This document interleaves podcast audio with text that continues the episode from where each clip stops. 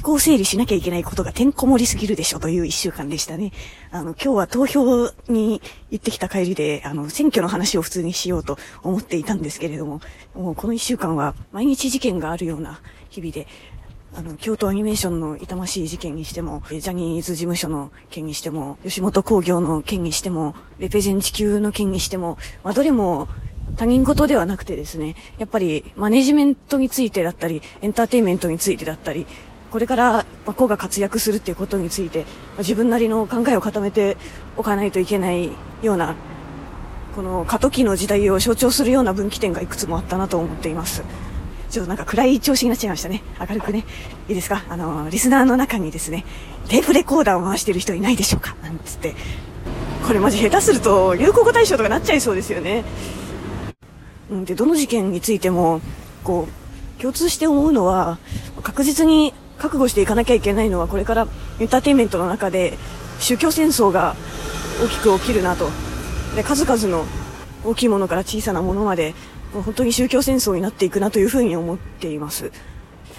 で、まあ、いくつか大きな事件がね、それによって、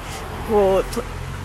最初はこの過渡期の間起きるんだけれども、それをこう最後までエンタメの中でこう生き残り続けるにはですね、本当にいかに自分たちがどういうスタンスなのかとか、あの世界なのかっていうのを確立して持っておくことだなというふうに思いました。というなんか、あの、ざっくり抽象的な話をしてもあれなので、あの、一個トピックスを一つ選ぶとしたら、あの、レペゼン地球の話ですかね。まあ、レペゼン地球は4月に活動休止すると、なんか3ヶ月活動休止すると言って、で、あの、先週、あの、新人のね、ジャスミンさんが、あの、DJ 社長からパワハラを受けましたみたいな、こう告発 LINE スクショみたいなのをツイートして、こう、すごい、一時炎上しまして、ね、DJ 社長終わったなとかなんかこうね、そそんなツイートばっかりがこう、集まっていて、ね、確かにちゃんとこう、LINE ニュースもかな、まあ、いろんなニュース各社も取り上げるくらいの騒動になって、で、えー、こう、昨日、一昨日かな？まあ、新たなミュージックビデオを出したわけですね。それがまあ炎上商法だよ、すべては、みたいな。僕たちはもう炎上商法をしか売る方法はない。でもこれはいかに効率的に売れる方法なのかだったりとか、実際にメディアにも取り上げられているだったりとか、そのジャスミンの告発も全部仕込みですよと。っていうなんかざまあみたいな感じのムービーを出して、で、週明け明日かなとかにしくじり先生に出るっていう流れなんですよね。多分これ他何もニュースなかったらもうちょっとテレビでも話題になったんですけど、まあ、あの、タイミングが悪かったよねと、神はそれに味方しなかったというところですね。でね、何がすごいってね、この、残念ながら楽曲結構かっこいいんすよ。いや、これ実際に音楽どっぷりやってる人とかから言わせたらどうなのかわかんないけど、私みたいなあの、ライト音楽ユーザーからすると、普通にかっけえこの曲みたいな。え内容歌詞とかはちょっとあれなんだけど、私はあんまり好きではない方ではあるんですけど、でも、あの、普通に、何、一回聞いただけで脳にすり込まれる感じ。私 MV 自体もなんかかかっけえ、普通にかっけえって思った。し、ちゃんと、あの、全、え、全あれ影響リツイート数とかもうとっくに何十万かいくでしょ 10, 10万は超えてるはずだし、あの、関係するそういう著名人たちによるリツイート、ね。ツイートのリツイートね。で昨日は割ともういても立ってもいられなくて、ほとんどインターネットの中に私もいたんですけれども、なんか、あれ公開されてから、だいたい2時間ぐらいは、うわ、レペゼンかっけーとか、レペゼンさすがだなとか、まあ、ここまで手の込んだドッキリだったなんてすげーみたいな、結構比較的肯定的コメントばっかりだったように見えます。やばい、今一時停止をしたことでどこまで話したのかすごい忘れたんですけれども、仕切り直していくと、まあ、私があのレペゼン地球のやり方に賛成か反対かっていうところの話で言うと、最初に断っとくと好きじゃない。彼らも作品も、あれをすげえっていう風潮も好きじゃないですし、好きになる予定もないです。ただ、怒ってもなければ、あの作品を不謹慎だったとかって言ってこう撤回するとか活動休止するとかそういうことしてほしいとも全然思わないしあのままあの作品は残しておいてほしいって思う。でねあれを撤回しろとか許せないとか許せる行為ではないっていうような人たちの意見っていうのは結構その被害者の気持ちを考えてっていうのがすごい多いなと。で確かに被害ってあるんですよ。それそんな許されるもんじゃない。あのセクハラとかパワハラの被害に遭うようなこと。まあ私ですらあのレイプ未遂もあればあの脅迫じゃない恐喝にあって金取られたこともあれば、まあ、パワハラセクハラも社外でいろいろありましたけどあのそれとレベルは確かにちょっと違うような極悪のあの許許せない一生心に傷が残るような事件とかも世の中にはいっぱい起きていてその人たちの気持ちをあの考えろっていうのはもちろんあるあるんだけどでもレペゼンはそれを推奨したわけじゃない。パワハラやっちゃダメ絶対っていうのをこう明言してるわけで。ネタにはそりゃしたよ。ネタにはしたんだけどでもパワハラはしてないわけで。で推奨もしてなくて。それでそのネタにすること自体がダメっていう風になってしまったらもうお笑いのいろんなコントとかなんですか？その例えばいじめの設定のコントとか演劇とかですらネタにするなんてって話になってきちゃうじゃないですか。どこで線引きするかっていうところは私はそうネネタにしている範囲っていうのは単純にその出来事を材料にしているっていうところで肝心なのは作品だと思うんですよね。つまりメッセージ。その芸風だったり作品の伝えたいメッセージの部分パワハラを推奨しようっていうのがあるんだったらそれは問題だと思っている。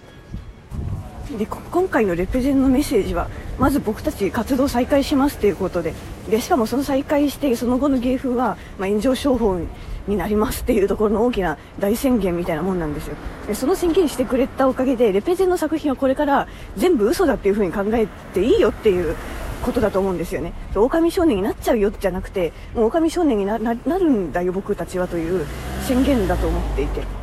それって別に虚構新聞とやってること別に何も変わらないじゃないですか。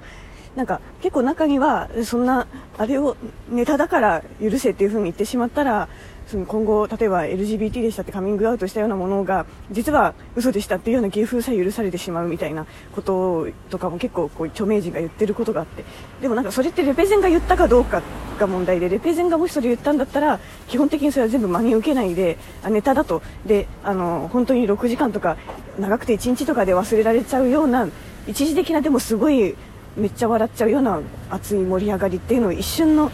一瞬打ち上げ花火みたいにやっていくっていうそういう芸風を多発していくっていうことなんじゃないかなと思ってて。で改めて言うけど私はやっぱりそれを好きとしないんですよ。あまりファンになるつもりはないんだけどただあれをそのまま続けてほしいと思っているのはやっぱりメッセージがすごい明瞭だったと思うんですよね。メッセージが明瞭であるっていうのが結構今後生き残っていくというかファンをつけていくファンもアンチもアンチもどうしてもついてくるんだけどこれからファンがガッとついていく信者がついていくようなそんな深く刺さるサービスとか集団っていうのはやっぱメッセージが明瞭なことスタンスがしっかりしてることとかそういうところにあるなと。で、これまでは、まあ、ハロプロにしても、ジャニーズにしても、事務所たちがすごい、あの、努力と既得権益などと、あの、人とのコネクションをつなぐと、と、こう全部総合してそういうブランドっていうのを作ってきてタレントっていうのがあったんだけど、これからはそれを、そういう事務所も残ると思うんだけど、個人がそれをやっていかないといけなくなってくるなと。てか、売れる人たちはそういう個人ででも、そのスタンスっていうか、宗教が確立している人たちにお金を払ってでも応援したいっていうようなファンがついていくようになってくるなと。で、これってなんかタレントだけじゃなく、例えばじゃあ、エンジニアにしても、エンジニアとしての自分としてポリポリシーを持っているかどうかだったり、あの、起業家もこう、なんか、無鉄砲に何でもやっていく起業家というよりは、こういうポリシーで、えー、事業を作っていくっていうものを持ってるようなシリアルアントレプレーナーが評価されたりとか、投資されたりとか。え、これって、このパンセが言うように人間は考える足であるという言うけれども、人間で本当に考えるっていうところが、やっぱり最終的な価値だと思っていて、その考えるっていうことはただすごく考えの深さが、まあ、あの人間のレベルにもつながるなと。この考えが、ることってすごい大変なんですよ。難しいっていうかめ面倒くさいことで。人間はあのあの何もしなければ考えなくなっちゃうなと。だから大多数の人はそんなにメッセージとかポリシーとかっていうのをしっかり考え抜かれているというよりはやっぱりなんかこうなんとなく思ってることはいろいろあるんだけどしっかり一本の筋に落とすところは難しくてだからこそそういう声のはっきりしているというかメッセージがある人っていうところにファンがつきやすいんだと思うんですよね。だからまあ、ハーチューさんにしても池早さんにしても他の炎上商法って今まで煽られてきてる人たちでもメッセージ性はすごい強いものだと。だから金払うファンたちだってちゃんとついてくるわけですよね。でなんかそれがすごい実はメッセージを持ってること自体を大切にするような世界を作りたいと私は思っていて、だから別に過去犯罪者だと出て、これが京アニの時期にも繋がるんですけど、普通時間がないのでまた今度